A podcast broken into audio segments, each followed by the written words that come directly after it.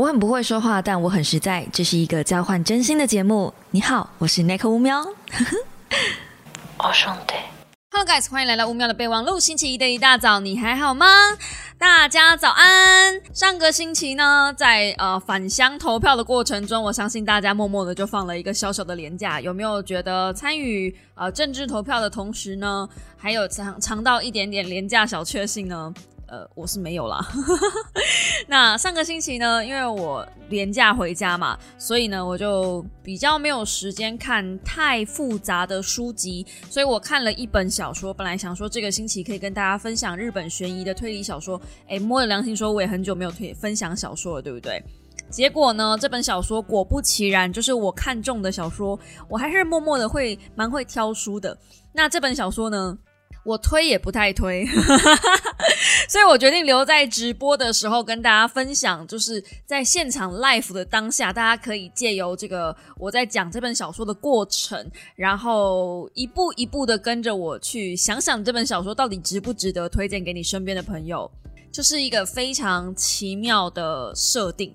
这本书叫做《无人逝去》，那我可以先小小透露一下，它跟那个之前的就是《无人生还》或是一个都不留那一本小说的结构非常像，连他在书里面都自己吐槽，就是非常非常像。那在这样子的阅读过程中，老实说，我的嗯整体感受，我的阅读体验先小小报了一下是好的，就是看完之后我觉得哎耳目一新哎，就他自己也知道他自己架构在一个旧的。呃，体制或是旧的媒材、旧的题目底下，但是他想变出一点新花样，真的有给他变出一点新花样，而且他那个变新花样是有点自暴自弃的，就反正我就是已经变不出新花样了，那干脆心一横，就把它弄成恐怖小说算了。所以你说这本书是推理小说，对，因为它还是架构在略为严谨的结构上。但是你要说它完全就是很严谨的在做任何推理吗？没有，因为它其实架空了很多这个世界不存在的设定，比如说，比如说，like 寄生虫，反正因为有这样子的设定呢，所以会让你的推理过程变得异常困难，很特别，真的非常 unique，就是在我的阅读生涯里面，我从来没有读到一本这么自暴自弃的推理小说。到底要不要推啊？其实那时候我看完的时候，我是。以题材、美彩跟写作上来说，真的无可挑剔，而且它里面还有附那种就是地图啊，然后很线索给你啊，你你认真要推理的话是可以的。可是当你跟这些东西较真的时候，有点像是你要在英诗录里面找逻辑，好像就有点奇怪，对不对？所以我整个就是心情有点复杂，然后这本书到底就是。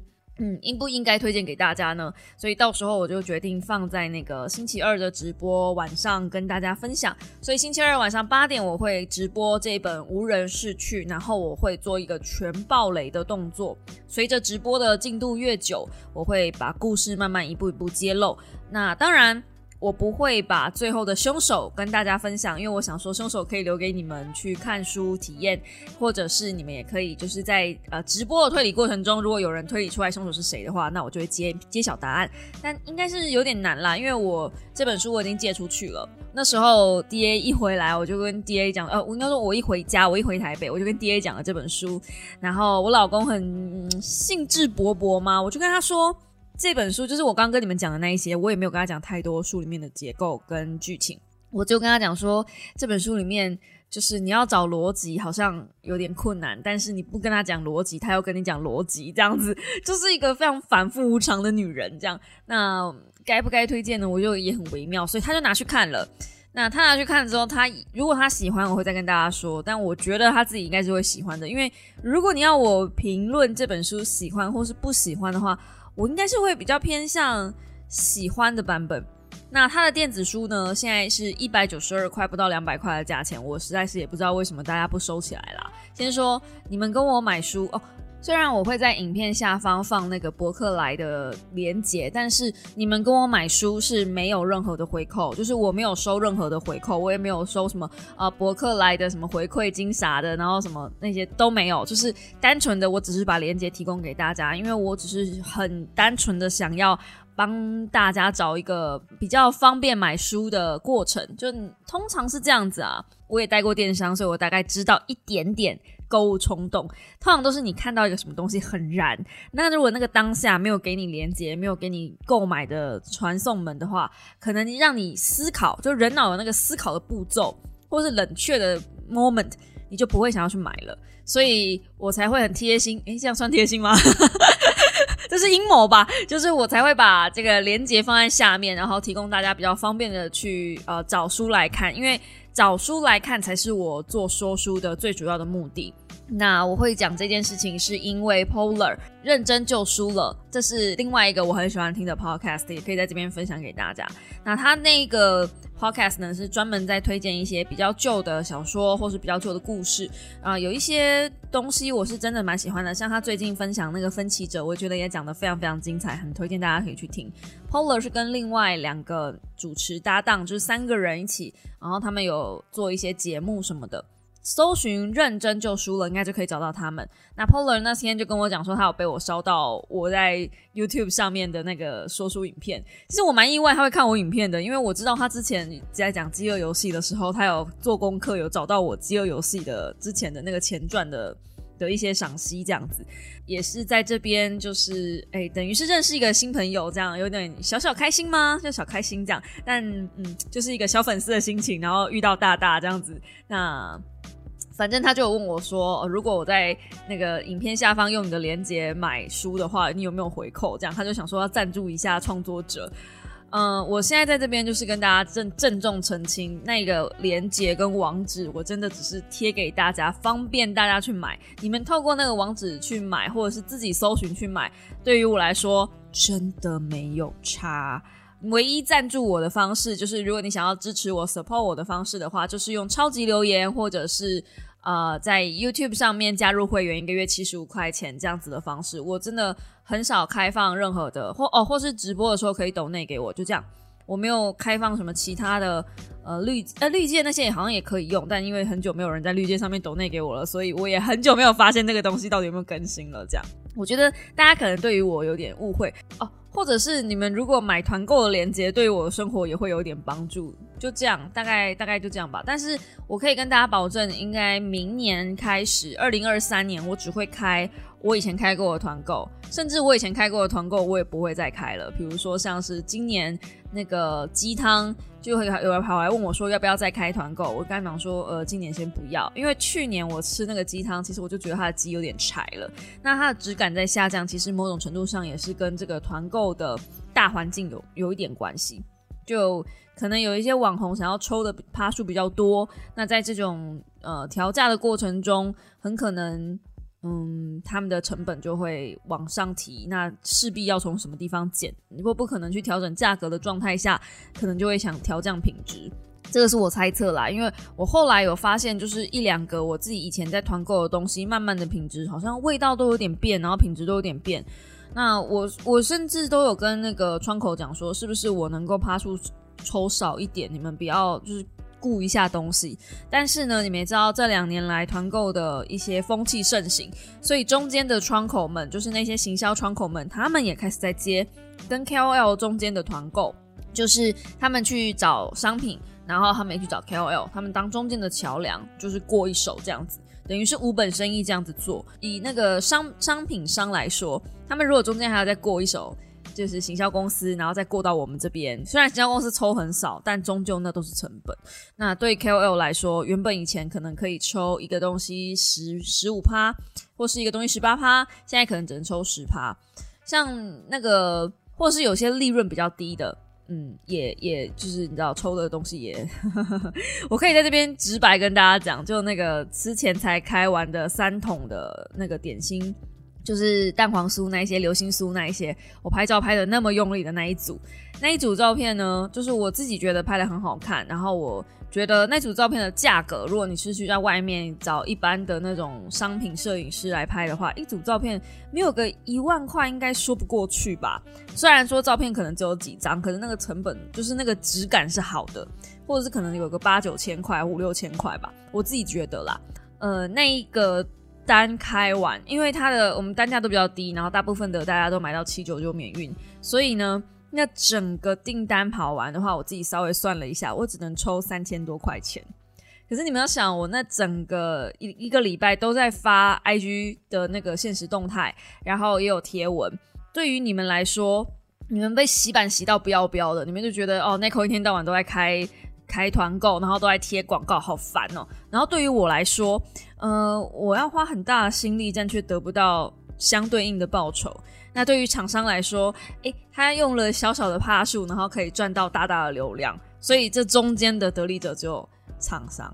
然后对于小猫来说呢，买有买的小猫可能会觉得，哎，三桶真的蛮好吃的。像我妈现在就是完全是三桶粉，就是她现在呃，只要是买那种流心酥、蛋黄酥，她跟我说她过年还要再买。我就觉得，那对于我来说，我感觉就像是一个被人家踩踩过一阶的那个楼梯而已，没有任何意义。所以以后我只会接好的。团购其实没有以后啦，就是现在我只会接好的团购，所以三桶为什么我接？不是说三桶不好，就是因为三桶太好，所以即便他的东西我只就是浩浩荡荡这样一个礼拜开下来，我只赚了三千块，我还是仍然愿意就是再接三桶的第二次团、第三次团。三桶是一个我会反复回来开团，只要他们愿意，我就会一直重复开团的好品质好公司，只要他们的品质没有变的话。怎么会讲到这里呢？啊，反正就是一个题外话，跟大家稍微聊聊一下。然后下个礼拜开始，十一月二十九号，我要开 Mif 的面膜团，对。然后之后年底还会有一个酵素的团在等着我开，这样大概就这样了。今年不会再有什么其他的开团了，所以大家可以放心，好不好？不要提提到 Nico 就想到要赚钱，并没有。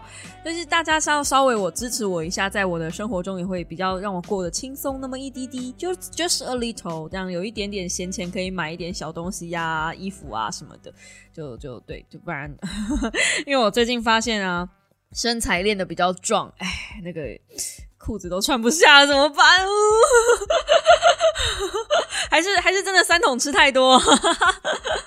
好啦，那么今天要跟大家聊什么呢？今天有点偏闲聊的方式，因为我今天刚参加完热腾腾的，今天下午才去参加完那个大道城的走读活动。那这个走读活动其实也是我第一次参加，我甚至不知道以前不知道这个活动，我不知道大家知不知道哎，因为我觉得这个活动感觉很冷门，而且很小众。但是如果你是喜欢呃城市历史的那种人，你参加这种活动，就是走读台湾所举办的一个这样子了解茶的历史的一个呃经历。然后它也是由金钟奖吧，还是金金钟奖？对，应该是金钟奖的李明聪老师带领大家，就是一步一脚印这样子。然后这真的是一个。听他讲话就知道他真的底子很厚，虽然他也查了厚厚一点的资料在那边看手卡，但是人家至少知道这边东西是哪里来，那边东西是哪里来，然后真的一步一步带你走。我们就这样浩浩荡荡从一点开始走到三点，中间几乎没有停下来休息，好像只休息了五分钟吧，然后完全也没有坐下来，就是一直看一些茶的制作历、制作过程、茶的历史。你们知道，嗯，台北以前是没有茶叶的吗？应该说台湾以前是没有茶叶的。台湾的第一片茶叶是从对岸过来的茶种，然后到这边把它种下去，我们才有茶叶。而且台湾原本一开始是做呃帮人家做包装嘛，还有帮人家做一些就是烘焙啊制作，我们没有在做精致的这个动作。就茶叶它有一些。嗯，烘制的过程，然后摘取的过程，可是它没有后面精致的，就是把它弄到很精致，有自己的包装的这一步骤呢，是送出去的。所以以前我们茶也是在做代工，但后来就是他们就觉得，哎，台湾的品质其实做的很好，然后台湾的茶其实也蛮厉害的。后来就在台湾自己做自己的品牌，然后台湾的第一个品牌呢，就是茶台湾的第一罐茶呢，叫做福尔摩沙，嗯，福尔摩沙乌龙体。所以，Formosa 不只是台湾这个名字而已，它同时也代表了台湾第一罐的茶叶。我真的觉得，我今天一整天这样走下来，上半场真的很像《茶经》的前传。因为《茶经》那个时候那部连续剧在播的时候，他已经在讲，呃，新竹北，哎，北浦，内浦，北浦，北浦，北浦吧，要求我我的地理哦，反正就是新竹那边的茶叶已经红起来了，就是。他演演绎的那个年代比较像是茶叶的后半场、下半场，就是茶叶开从兴盛到没落的那个那一段。对，然后也是被外汇搞的嘛，就你们看《茶经》的呃连续剧大概就知道。可是我今天参与的比较像是起来的那一段，从茶没有只剩下一个种子，然后还必须请对岸的一些茶师傅来台湾，就是教大家怎么怎么弄茶，怎么品茶，然后到最后还有茶自己的一个比赛，然后我们怎么办自己的那种，就一步步真的好好听哦。然后这所有的一切的流程，通通在大道城。但你真的要很会走路，对我觉得那个行程如果没有很会走的话，真的会累。而且又是在一个就是你知道我前两天就是高强度工作的状态下啊。不过这也跟我自己有一点关系啦。就我这一次回家，我有发现我已经睡不习惯家里的床了，可能是离开家里太久。之前就已经睡不太习惯，这次是真的完全没有办法，我怎么样睡都是腰酸背痛，所以我回家两天，星期四晚上回去的，然后五六六六就回来了嘛，所以我睡了两个晚上，我这本质上没睡，我等于连连续两天睡不好，然后我发现熬夜啊。熬夜不会让你睡不好，就是熬夜不会让你体力变差，因为你熬夜的过程中，你可能会补充一些食物，或者什么做一些事情，或者你喝咖啡等等的。可是我那个两个晚上是睡睡醒醒，然后我妈还会叫我起来，就是对，她会叫我起来，或者我会被她吵醒，就整整个过程是非常非常糟的，就是你等于是很疲倦，想休息，可是无法休息。我觉得这比熬夜更糟糕。所以我今天在做走读台湾的时候，我其实。真的花了两两倍的力气把自己的精神吊着，但也还好，就是谢谢那个李明聪老师，还还蛮包含我的这样，然后呃也稍微小聊了一下，而且他也真的很喜欢，感受得出来他很喜欢台湾的建筑，尤其是老建筑，然后一些招牌，然后建筑物上的一些雕刻啊等等的，他就是分享他那一些他自己原有的知识，再加上大道城的一些茶的知识，然后结合起来变成一个台湾的。独有的台北独有的台北历史，对。然后我听到这边的时候，我其实一整趟行程走完，我今天脚超累，回家我就昏迷了。然后我就问了自己一句话：我有这么了解我自己的家乡吗？这么了解高雄吗？就是今天我把台北大道城走完之后，我就一直在思考高雄有哪里长得跟这边很像。然后我第一个想到的是前金，就是旧爵江。应该跟我同年龄的三十几岁的人比较知道新倔江，比较不知道旧倔江。旧倔江连我都没有经历过，那是我妈的那个年代，就台湾还在封舶来品的时候。你只要听到舶来品这三个字，就是阿妈那个时候。对，我是还有印象很深刻，那种小时候有一种很难吃的鱼油，爆干难吃，白色的液体状。然后每次都会被强迫要灌一汤匙，然后喝的时候都觉得自己无法呼吸，实在是臭到一个不行。还有另外一个是鱼肝油加钙，然后巩固、保护眼睛、巩固牙齿，那个东西也是舶来品。曾经那个东西也是呃很好吃、很好吃的鱼油糖，那个东西据曾经也是舶来品，然后是非常非常贵。每次吃的时候，我妈都说今天只能一颗，那我都会偷偷的去多吃两三颗，因为那个真的好好吃。这些都是童年回忆啦。我在做这个，就是今天在走这一趟过程的时候，我就一直在想说，有点小内疚。就身为高雄人，我好像没有像了解台北、了解这么那么了解台北的去这么了解高雄。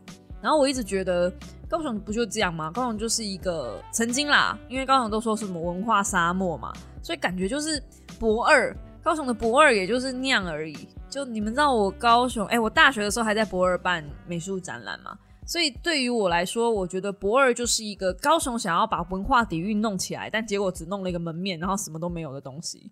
浩浩荡荡，曾经想要把那边弄成一个高雄的文化底蕴啊，高雄其实也是很有文化水准的，啊，结果只弄了一个门面。但你真的去了解了之后，发现博尔也充其量也不过如此，就因为没有人维护啦。然后我就一直觉得，是不是我了解的太片面？其实我应该去了解一些高雄的历史、高雄的人文、高雄的情怀。最近我在 Netflix 上一直在看一部韩国的综艺节目，对，然后我是冲着因为是我喜欢的主持人，所以我就去看了一下。结果我反而被韩国的人文情怀烧的我不要不要的，哇，那部真的是。我从来没有这么想去过韩国，因为我曾经一直都以为韩国就逛街啊，然后咖啡厅啊，就那样嘛，就很完美 style。就如果完美是一间店的话，韩国就是把完美这个词发扬光大的一个国家。可是我今天看了那部叫做《韩国 Number One》，我还要推荐给我妈看，异常好看，真的异常好看。然后我才觉得，哦，我我可能没有想去韩国的原因，是因为我对于韩国的购物实在是没有什么太大兴趣。就不是说不喜欢，就是那些衣服啊什么的，我觉得平常我也是喜欢买韩货嘛。但是如果真的去到一个国家，我可能会比较想要去了解一下他们的吃。我每次都被那部那个韩国 Number One 里面的吃烧到，就只要那一集是做吃的，比如说他有一集是做酱料，第二集做酱料，然后那个酱料那个奶奶吼，哦，那个奶奶看就知道是很传统、很传统的那种韩国的奶老奶奶。啊，他就说他们家，而且他很骄傲，他说我们是宗家，你一听到宗家就表示他们是有分家出去，但他们是大宗。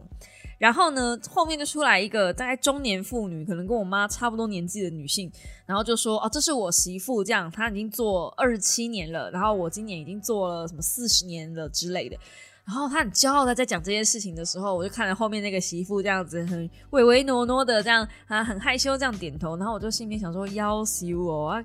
给你比这这种家庭哦，嫁进去这种家庭哦，压力一定超级爆干大，因为它是传统家庭，OK。”然后在那个做酱的过程，韩国有三种酱料非常非常有名，一个是辣椒酱，你们应该知道吗？因为韩国很喜欢吃辣。然后另外一个是大酱，然后最后一个是酱油。我曾经都以为我去韩国可能会饿死，因为我个人不是不吃辣的。但我后来发现，韩式酱料的那种辣，韩国的辣不是单纯的辣而已，它跟四川的那种死辣往死里辣那个不一样。它除了辣还有咸，嗯，而且你看了那个节目，你才知道哦。大酱，什么是大酱？大酱其实就是他们用那个黄豆砖酿酱油出来之后呢，他们把那个黄豆砖再拧一拧、揉一揉，然后再另外拿出来再二次发酵，再做一次发酵，就会变成大酱。大酱有一点像是用黄豆做的味增吗？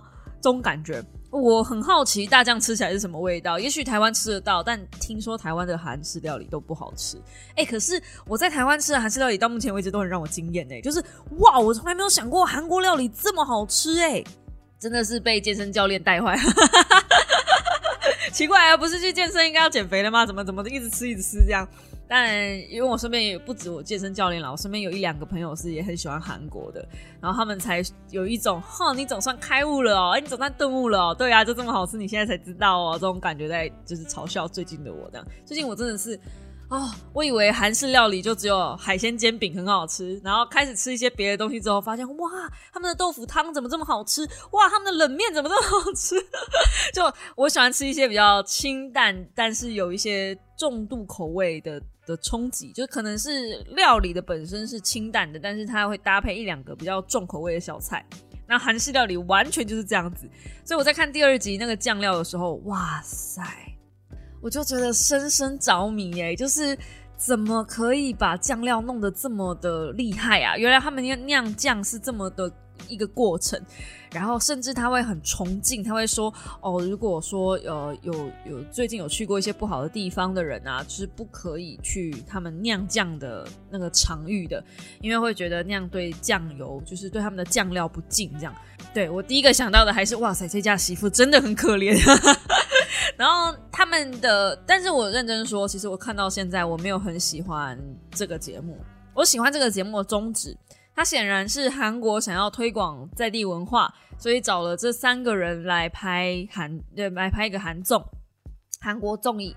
但是呢，也因为是这样，所以他找了呃最近很红的刘在熙，就是我非常非常喜欢他，可是偏偏他找了李光洙。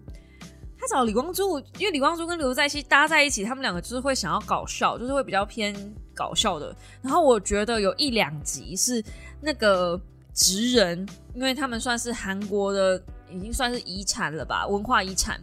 他们都会有一种感觉被冒犯吗？因为他们很多的工作是需要时间的。酱料那一集还好，可是有一集是要捕提鱼。要抓鱼，然后那个鱼是在一个很奇妙的陷阱里面，反正你们自己去看就会知道，就是它那个陷阱很像呃澎湖的西湖，类似那种感觉，就是有做一个陷阱去抓那个鱼。那因为只要涨潮了，那个鱼就抓不到了，就是就没办法下去工作了，所以它等于他们能够呃捕捉那个鱼的时间就只有一个半小时。然后我可以感受到那个那个船长，就是捕鱼的那个人，从很着急的想要把弄东西弄完，到最后放弃哦，中间有生气，然后到最后放弃，就是啊，想说算了，反正今天就是这样子，就是跟这些人瞎耗位，大概弄不了什么娱乐的心情，完全感受得出来。那还有另外一集是，嗯，做韩国的瓦楞，然后就看到他们真的是弄不出来，可是他们又手工，那些职人他是手工在做韩国的那些瓦砖，所以呢，他们就很急着要抢那个时间，然后最后发现，哦，原本以为来了人手，结果来了三个都在帮倒忙，都在嘻嘻哈哈都在玩，我就觉得这方面蛮可惜的，如果能够把它好好做成。但我们又知道，如果好好做成一一个正经的节目，大概估计又没有人看了。所以我觉得韩国在这方面其实非常非常厉害，他在推广他自己的文化的这个过程，比今天台湾文就是今天台湾像这个走读的节目来做的事情来的有趣很多。他们直接把它拍成综艺节目，然后直接拍一些搞笑的人去那边搞笑，当然有利有弊，可是。确实是让我这个原本对韩国一点好感都没有的人，变得很想去韩国哦，而且我很想去抓章鱼看看，就是他们有一个泥巴湖，就是很像是很像是我们的那种就是红红树林那种泥地，然后他们有一些微生物小生物嘛，然后他们去那边抓活的章鱼，然后他们会现场直接切那个活章鱼来吃。我是觉得有一点残忍啦，但是某种程度上，我另外一个心里面想法又是，虽然是有点残忍，但是应该很新鲜，因为上一秒它还是活的在那边动，然后下一秒就把它切碎。哇靠！人类怎么这么可怕？这难怪章鱼看到我们都跑得跟飞一样哎。对，但那一集我觉得蛮好看的，那集是少数。嗯，应该这么多集看下来，除了酱料以外，我最喜欢的一集吧。酱料应该真的是我非常非常喜欢的一集。然后在酱料那个那一集，你就看到那老奶奶，她对自己的酱料多么的自信。她说了一句话，说：“你要知道你祖先吃的东西呀，你怎么可以不知道你祖先吃的东西？那你怎么知道你是哪里人呢？”所以她对于他自己的产品，对于他自己的文化，有很高很高的敬意跟骄傲。我觉得这是台湾人。好像有一点欠缺的东西，我不知道啦。就是至少我这边身边我是没有看过有任何一个人对于台湾文化可以很骄傲的说出哦，这就是我们台湾的文化啊，什么什么的。然后因为我们要这样，所以我们才能遵循传统啊，等等的。还是因为我太少跟这一类的职人接触了？也许这，也许，也许我就是开始对这方面有兴趣之后，我最近不知道为什么接触好多这种很富有文化底蕴节目的。东西，然后就觉得突然对人文啊、文化啊、然后历史啊这一块，突然就激发了我蛮多的兴趣的。不知道为什么，真的好想去韩国。最近真的好想好想去韩国，就是去吃东西啊也好啊，然后去看看他们的古迹啊，去了解他们的历史啊。不然每次在那个 Running Man 上面看到他们只要出一些什么太宗的题目，我就会满头问号。毕竟我们偶尔还是会学到一些日本战国的历史，因为游戏的关系。可是呃，好像在我们的成长过程中，至少在我的成长过程中，我好像没有学过韩国的历史。好像也没有，那也可能是因为我最近很喜欢看魏酸人的影片。魏 酸人是一个在 YouTube 上的韩国留学生，嗯，讲留学生对吗？因为他其实已经毕业好几年了，但反正他就是韩韩文老师，讲了一口漂亮的中文，而且他甚至来这边留学，他是台大学生哦。这所以，而且他是很厉害的，呃，即时翻译等等的，就是他以前做过的工作。当然，现在他是专职 YouTuber 嘛，就是看了很多这方面的东西，就突然觉得好像对这个国家不应该有这么多的既定印象啊。也可能是因为我最近一直在试着打破我自己的既定印象。很久以前，对于韩国的既定印象，我就是觉得他们就是很瞧不起台湾人。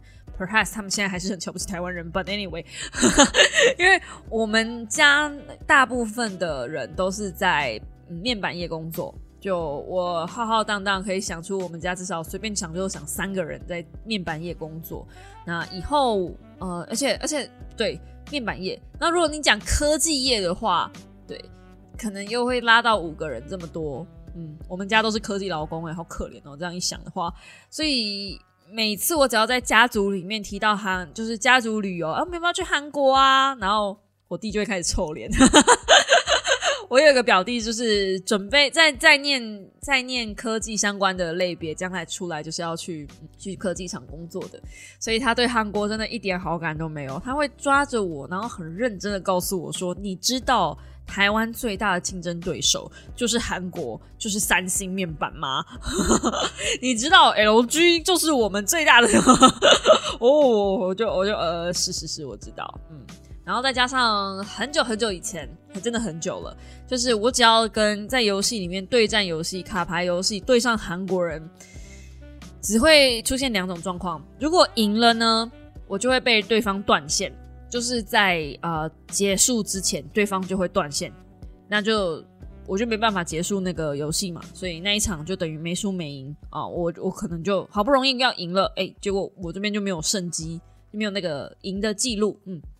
那要不然呢？如果我显然是要输了呢，对方就会开始 B M，B M 就是嘲讽的意思，他会开始放一些贴图说：“好好逊哦，哎，就这样，嗯，他这样，反正就对我对于韩国人的游游戏打牌牌品就觉得他们之差，然后我对韩国人的印象也是觉得哇，他们好像生气的时候都会很认真的在生气，就他们的女生好像很凶，然后韩国人好像。很容易非常非常情绪化的表现他们所有的情绪，这是我对韩国的刻板印象，所以我才会说好像没有那么喜欢韩国。而且而且我对韩国的刻板印象就是吃辣，然后喝酒，这可能不是刻板印象哦，这可能真的是存在他们文化里面哦，喜欢吃烧肉，对，可能啦，可能美币啦，对，听说他们也是胃癌最高的一个国家，Oh my God，所以。我不知道，也许我真的应该亲身去体会一下。有有一些刻板印象是真的，有些刻板印象是假的。你必须要真正的走进去，你才会知道说这个东西到底是不是如你所想。就像今天我去大道城的时候，我看到大道城，我其实我不知道大家对于大道城的印象是什么。如果是外县市的孩子们，对于大道城的印象是什么呢？如果是呃国外的小朋友，可能对于大道城又更是很虚幻的一个抽象的概念了。大道城是在台北的里面的一区一个区域。那曾经呢，大道城呢那个地方有很多的商行，有很多的茶会。有很多的外国人士会在那边居住，所以它很像以前的贸易中心。然后很多人会在那边开会啊、聊天呐。那你就知道有很多商人聚集的地方，要谈生意会去哪里？酒楼嘛。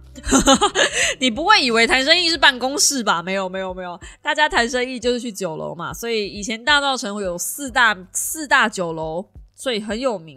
然后其中一个甚至我听我爸讲过，然后后来就是这四个酒楼当然是没落啦。我们现在讲的酒楼是卖生啊卖艺不卖身的哦。如果你要卖身的那一种是万华，就西门町那一带就比较多。对，现在其实西门町都还是有稍微乱一点。就你提到万华，大家的印象都还是哦比较乱，然后比较治安比较不好。即便到现在都还是有这样的感觉。那大道城呢？现在大家给我们的印象就是，我现在这个年纪，我听到大道城，我会觉得哦，就是一票文青很 gay 白的地方，然后很多红砖，很多屋瓦。你要找老房子，就往大道城去。嗯，我今天真的验识认证了我的刻板印象，确实找一百年前的房子，大道城都还有。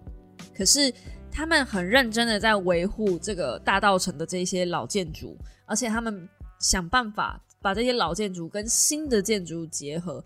我现在讲的不只是就是呃 Seven 或者全家那种便利商店，然后可以在老的建筑里面把自己的整个店就是融合在里面，不只是这样而已，甚至是还有一些新式的店，可能比如说咖啡厅啊，或是一些比较嗯新型新型形态的店，呃帽子，比如手工帽子店。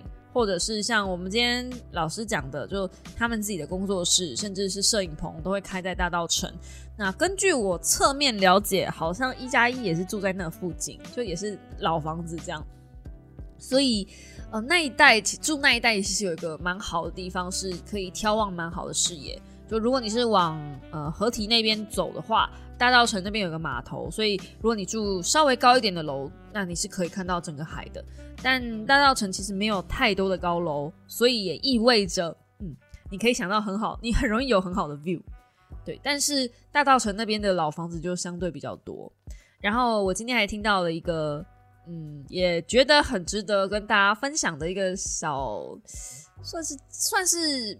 嗯，知识吗？也不算哎，就是一种灵魂拷问吗？我从来没有想过这件事情，是老师今天讲到的。他说，大道城其实很少娃娃机。那夹娃娃机的店，其实在台湾这几年来就风风火火热热嘛，有一阵子非常非常火红，然后红了一波，现在还是现在还是有，但现在没有像之前那么多了。那老师就直接讲说，这种娃娃机是城市的毒瘤，就是因为呃娃娃机呀。你原本是租不去、租租不出去的店面，比如说你一个店面可能要租三万块一个月好了。那如果你今天把这个娃娃机把它弄成娃娃机店，把它拆成十台，那这样子的过程中，你可能就变成一台三千，那一个月六千，我可以租两台，是不是我就比较负担得起？所以我就变成跟很多人分租这个店面。但这样子的，与此同时呢，房东就不会想降房租，房东不降房租。店租下不下来，那就无法真实的反映，因为现在目前的店就是地价应该要有的价值，而且更可怕的是，他如果改成娃娃机，他没有成本，所以他根本不需要去维护他房子的品质，那房子也会越来越老旧。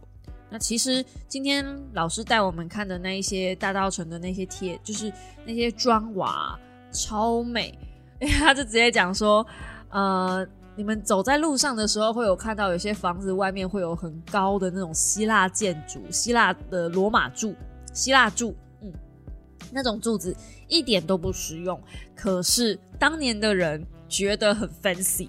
你知道那个时候大稻城不是很多外国人进来，很多外商吗？所以他们就那时候一百年前很流行那种罗马柱，觉得那样很 fancy，所以就在那个床那个屋子外面哦。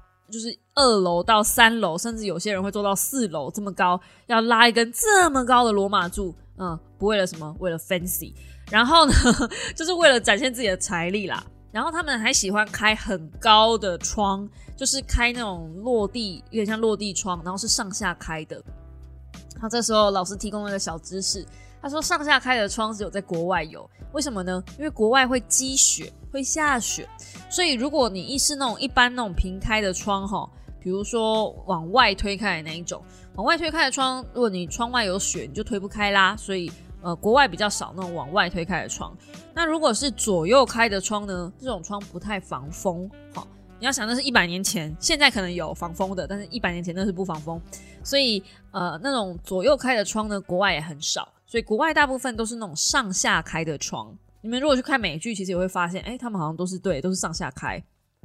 那台湾，你只有在就在大道城上面，你会看到那种罗马柱以外，就是希腊柱以外呢，你还会看到很多上下开的窗，而且都开超长，可能一那一楼有多高，可能就差不多会跟那楼楼高一样长的那种窗户，很漂亮哎。我真的没有，他以前没有指出来之前，我真的不会留意到，因为那些房子很多都。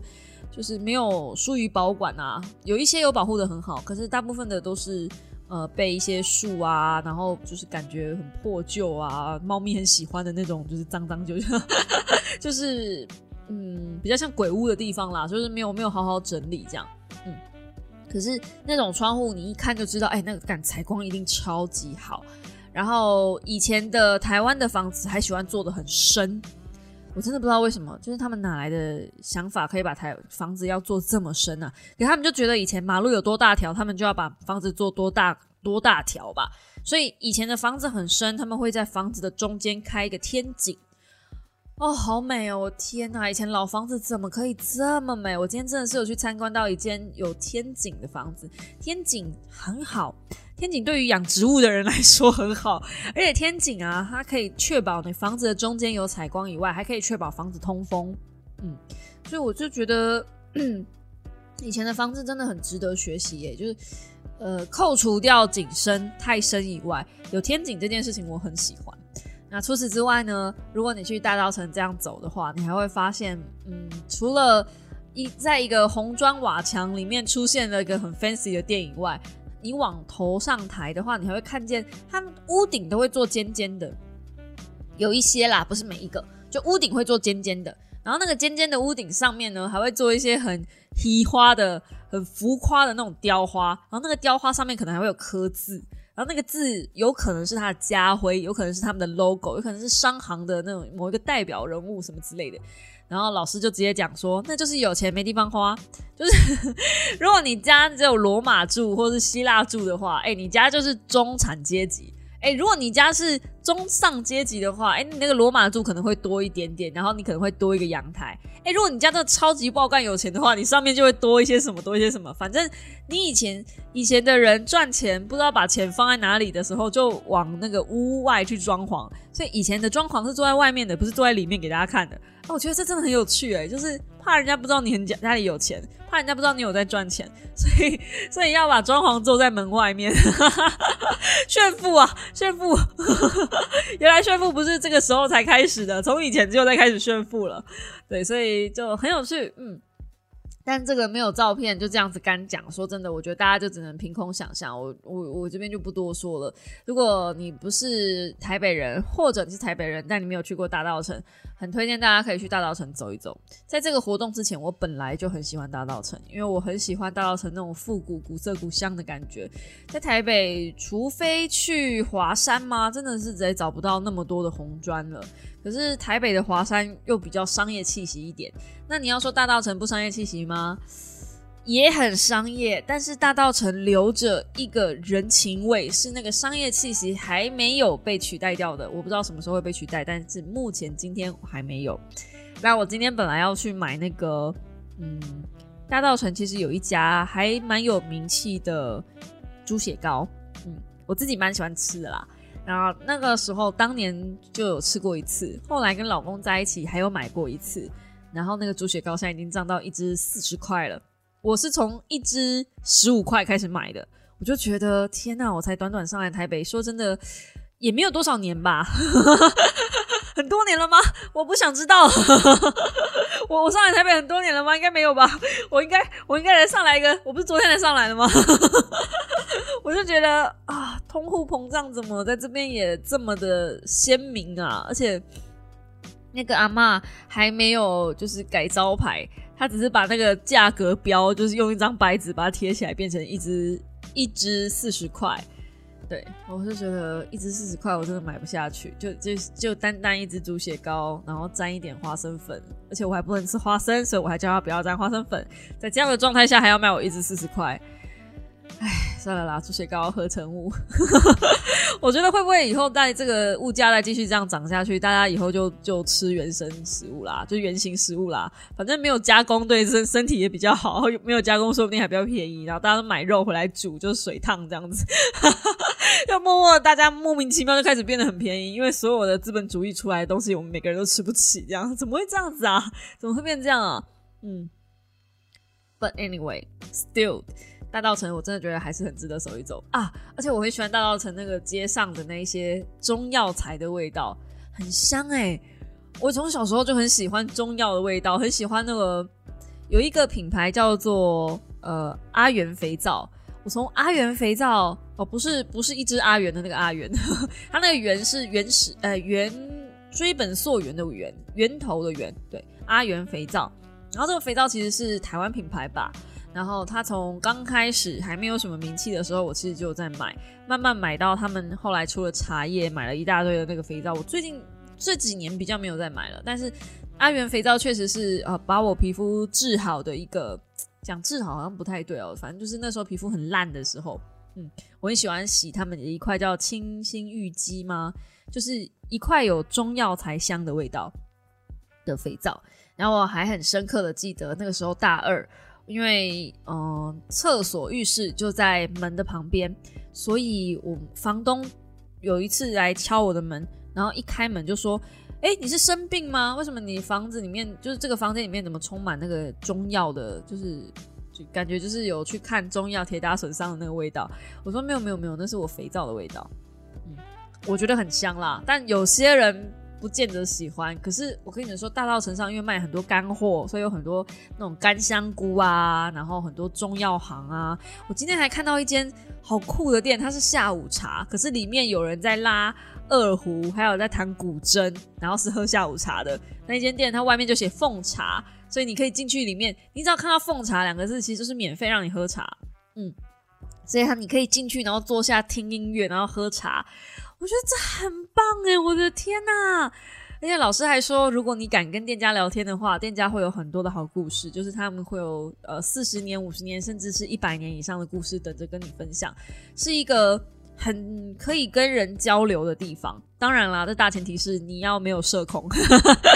因 为像我今天社恐，我就不太敢跟大家交流，这样子就嗯小可惜，小可惜。但但我们今天那一场比较特别一点，因为我们是有呃身障的朋友去参加的，所以我们那一场还有手语老师跟着我们。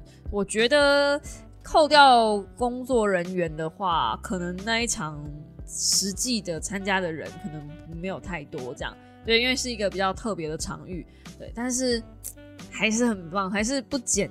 我对于这一场活动的那种热爱跟热情，然后刚参加完活动的那种感受，就很想要当下马上分享给大家。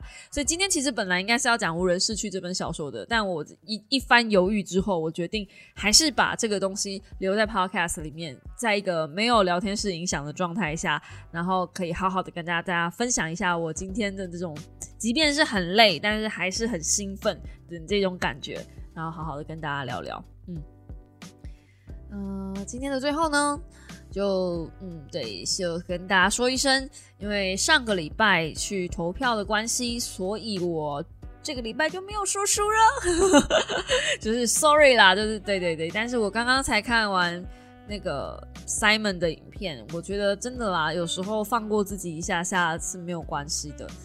YouTuber 真的也创作者，虽然贵为创作者，但真的也不用把自己逼得这么紧。所以这一这个礼拜的直播呢，我就会用说书的方式，不是用直播的。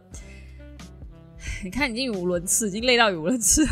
这个礼拜的说书，我会用直播的方式跟大家分享。星期二晚上八点，在我的 YouTube 频道，很欢迎大家到时候来我的 YouTube 频道坐坐。如果你还不知道我的 YouTube 频道，如果你还不知道我是个 YouTuber，嘿，我其实是个 YouTuber 哦。我的 Podcast 只是。